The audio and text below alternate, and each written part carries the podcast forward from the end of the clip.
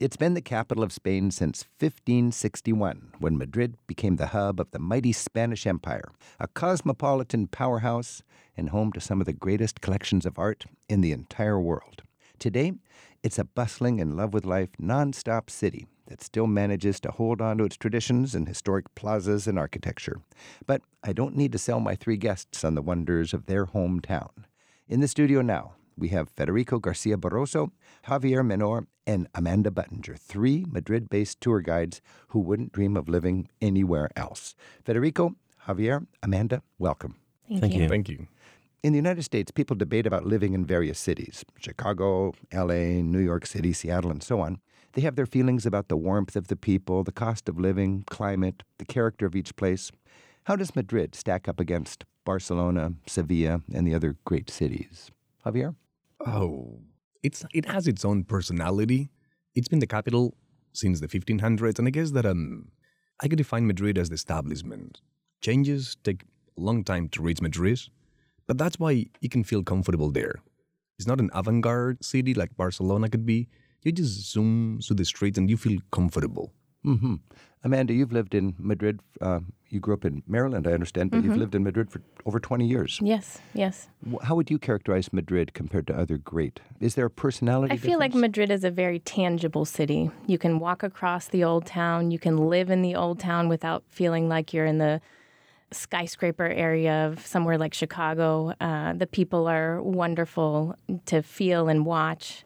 And you always have to look up in Madrid. There's some always something to see in Madrid. You mentioned a skyline like Chicago. It does have that wonderful, it's Gran Via, right? With lined with mm-hmm. all of these Art mm-hmm. Deco skyscrapers. Mm-hmm. So you get that big, you know, metropolitan feeling. But it's a very walkable city, isn't It it? is, You can walk from the palace to the Prado Museum right through the main exactly. square. Exactly. You go from the metropolitan area with the Schweppes neon sign, and then you walk two blocks over, and you're in a quaint little neighborhood with shops and bars and people sitting on benches. Federico, any thoughts on how Madrid is unique compared to other Spanish cities? Yes, yes, Rick. I have to say that um, Amanda is a very good example of what we are talking now. Many American and Canadian friends, they just come to Spain, they just go to different places, they are thinking about settling down there, and finally they choose Madrid. You see, it's a very friendly city, very cosmopolitan, open to everyone. And I have to say, as we, we tour guides guiding people everywhere all over Spain, you know, I really, really think, honestly, and I love other places in Spain, that Madrid is absolutely the best um, city to welcome travelers. So, Federico, you said cosmopolitan. Hmm. How is Madrid a cosmopolitan city? It's a very cosmopolitan city in, in because of many reasons. Um, well, obviously the Latin American community. You see, when they just come to Spain, they just Madrid is just the gate of arrivals. You see, and it is it is important to, to see many people come from Latin America and also from many other places, from from many different destinations. You see, um, they come to Madrid, they stay there, and we can see that in those restaurants. So many restaurants from every place in the world. Amanda, you settled in Madrid. Are you a local now? I mean, I am a how local. that? I know the people at the bread shop. I know the people in my grocery store. The lady, I always go to Lucia's checkout, all those types of things. And each little neighborhood in Madrid is like its own village. In my perception, I, I feel like that that's what it's like when you go to each little area has its own character and its own village sense. So, if you say a village, uh, describe that a little more. What's it like to have a village in a big city of several million people? you say hi to the people on the street. If you go to a bar more than three times, they know what you want. They are your friends, and it's a sense of community in a small area of a big, big city. So, Javier, I've been in Madrid with you looking at um, bars and tavernas and so on, and it's just a, an amazing sort of energy in the tapas scene. In a lot of regions of Spain, you've got your one style. Madrid, it seems to all come together. Oh, totally. And um, I was born in the 70s, and I have seen the evolution of Madrid. The restaurant, the bar scene, and it's improving so much. In two years, you have a new neighborhood, you have a new street, a new area. My problem when I write a guidebook is I find the place I really loved, and I wish it was the same next year, but it's changing all the time. You have to It go is, back. It is and- constant evolution because there is a lot of margin for evolution in Madrid. a, a lot of margin for evolution. A lot what of margin for, for evolution. Um, we were like so back, so behind. Uh-huh. For example, I see what you Barcelona. yeah. That there is a lot of room to improve, to change, to make it better. So you took me to a big theater, a giant classic theater that is now like a food festival. Describe these kind of places. Mercados. Yeah. Now we have all the traditional mercados, that are from 9 a.m. to 2 p.m. you go to the butcher, you go buy fish, you go buy your fruit, and around 1.30 the new shops are opening, which are little restaurants, like implants inside the market. In the market, in the, In the in the farmer's market. So you've got the butcher selling steaks, and next door you have the uh, the man who is grilling the steaks. Because there's that one amazing scene uh, north of Gran Via that uh, was just a former market and Mm-hmm. it becomes kind of tired. Federico? Yes, I took you to that place called Platea. Platea, which means actually in English orchestra. It was a uh-huh. beautiful classic movie theater that has been totally ah, transformed. was you that took me there. Into That's an right. Epicurean center, a gastronomic place where you can actually have uh, Spanish tapas and also food from other places. So it's like a three three layers of former seating for a Yeah. theater, uh, mm-hmm. Art Deco grandeur, a mm. stage, mm-hmm. and it must have been 20 restaurants. And then Yep. every few minutes they would open the curtain on the stage and there'd be live entertainment for all the diners. It's really one of the best places in the city. It is the best choice to, to enjoy Spanish food, and it's not really expensive. And the name is Platea. Platea. This is Travel with Rick Steves. I'm talking with Federico Garcia Barroso, Amanda Buttinger, and Javier Menor. We're talking about why we love Madrid. Our phone number is 877 333 7425. And Lynn's calling from Coral Springs in Florida. Lynn, thanks for your call. Do you have a comment for our guides? Yes, I do. I think one of the best unheard of places to visit is the Cerralbo Museum. I hardly know anybody that's been there, and it's one of the best things that anybody could ever see in Madrid. It's a uh, Belle Epoque mansion, and everybody could see how the uh, kings and queens lived. That's like a throwaway, but you could really see how a rich person lived and their home. And from the floor to the ceiling, he covered it in um, all kinds of decorative arts. It's really overdone, but so fantastic to see. It has a ballroom um, because if you were wealthy then, you had a ballroom.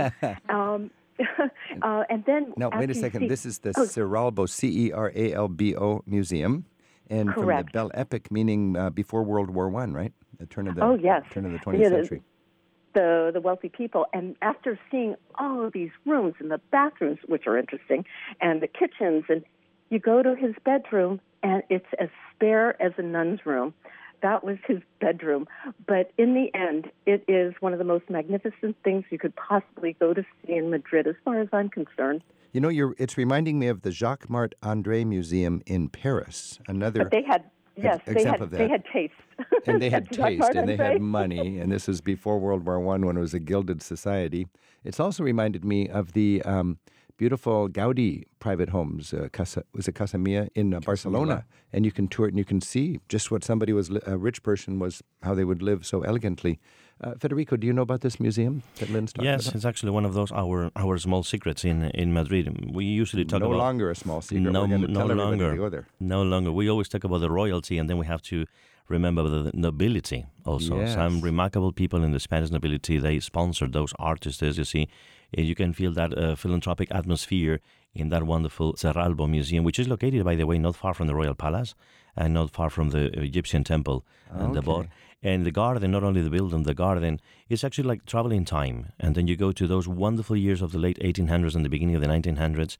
And it's, it's just like the Belle Epoque in Madrid, you saw in a nutshell. Hey, uh, Lynn, you know, when you talk about the Cerralbo Museum, I also think of the Sorolla Museum. Have you been there? I have been there too, and I really had not known who Sorolla was until I went to his home.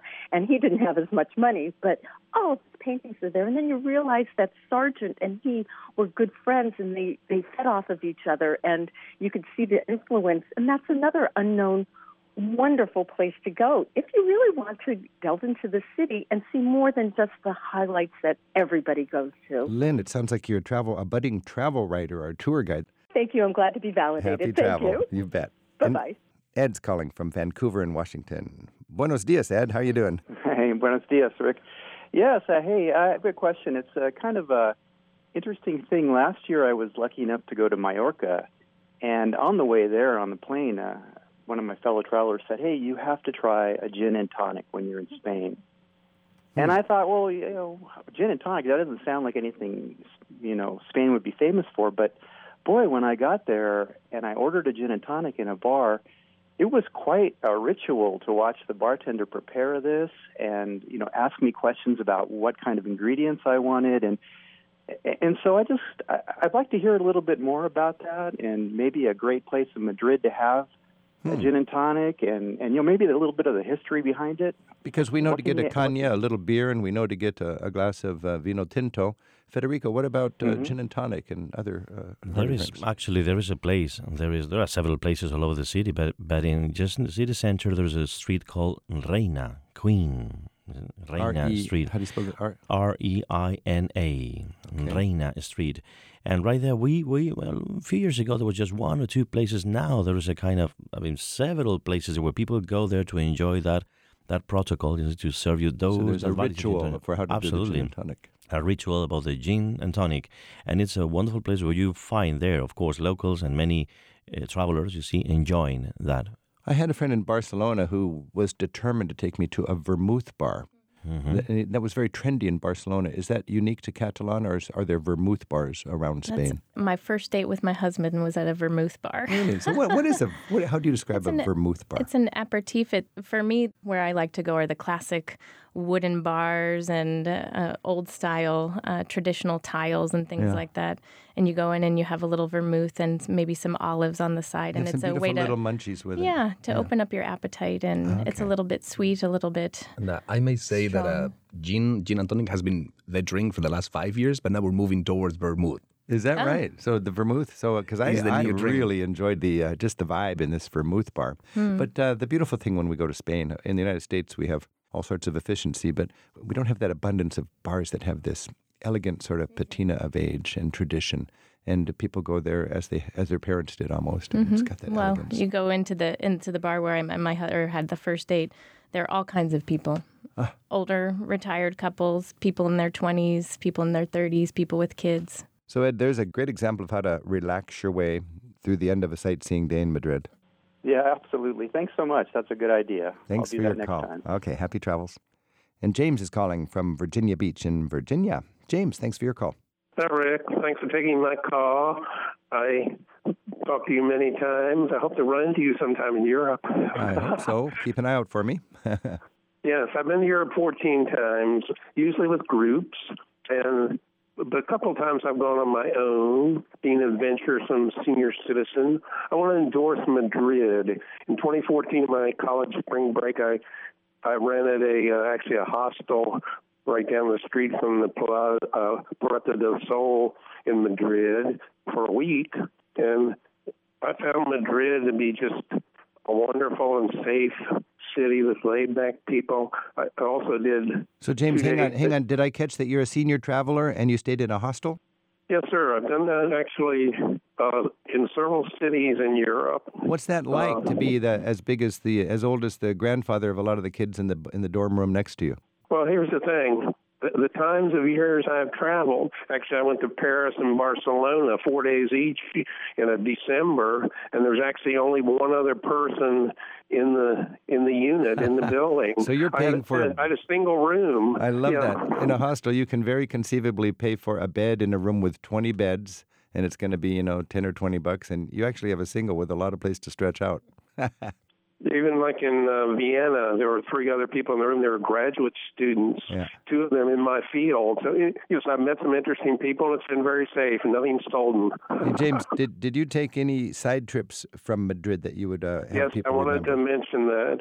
Yes, since you're there for seven days, nothing against Madrid, but I, I planned two side trips. I did take a bus day trip to Segovia, which was wonderful, and on another day of the week, I took a a, uh, a side trip to Toledo. So, the, you know, this is I would recommend those as nice, easy side trips to take from Madrid. All right. Hey, James, thanks for your call. And um, after you uh, hang up, stay listening because I'm going to ask our guides to talk about their favorite side trips. Okay? Thank you. Okay, thank you.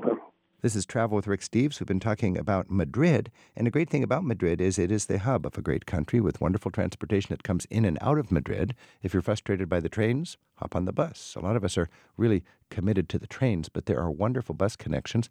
And I'd love to just let Amanda, Javier, and Federico each uh, talk about one favorite day trip from Madrid and why. I think my most favorite day trip is to Segovia. I think uh, you can either take the bus or the train. It's uh, kind of whatever you prefer.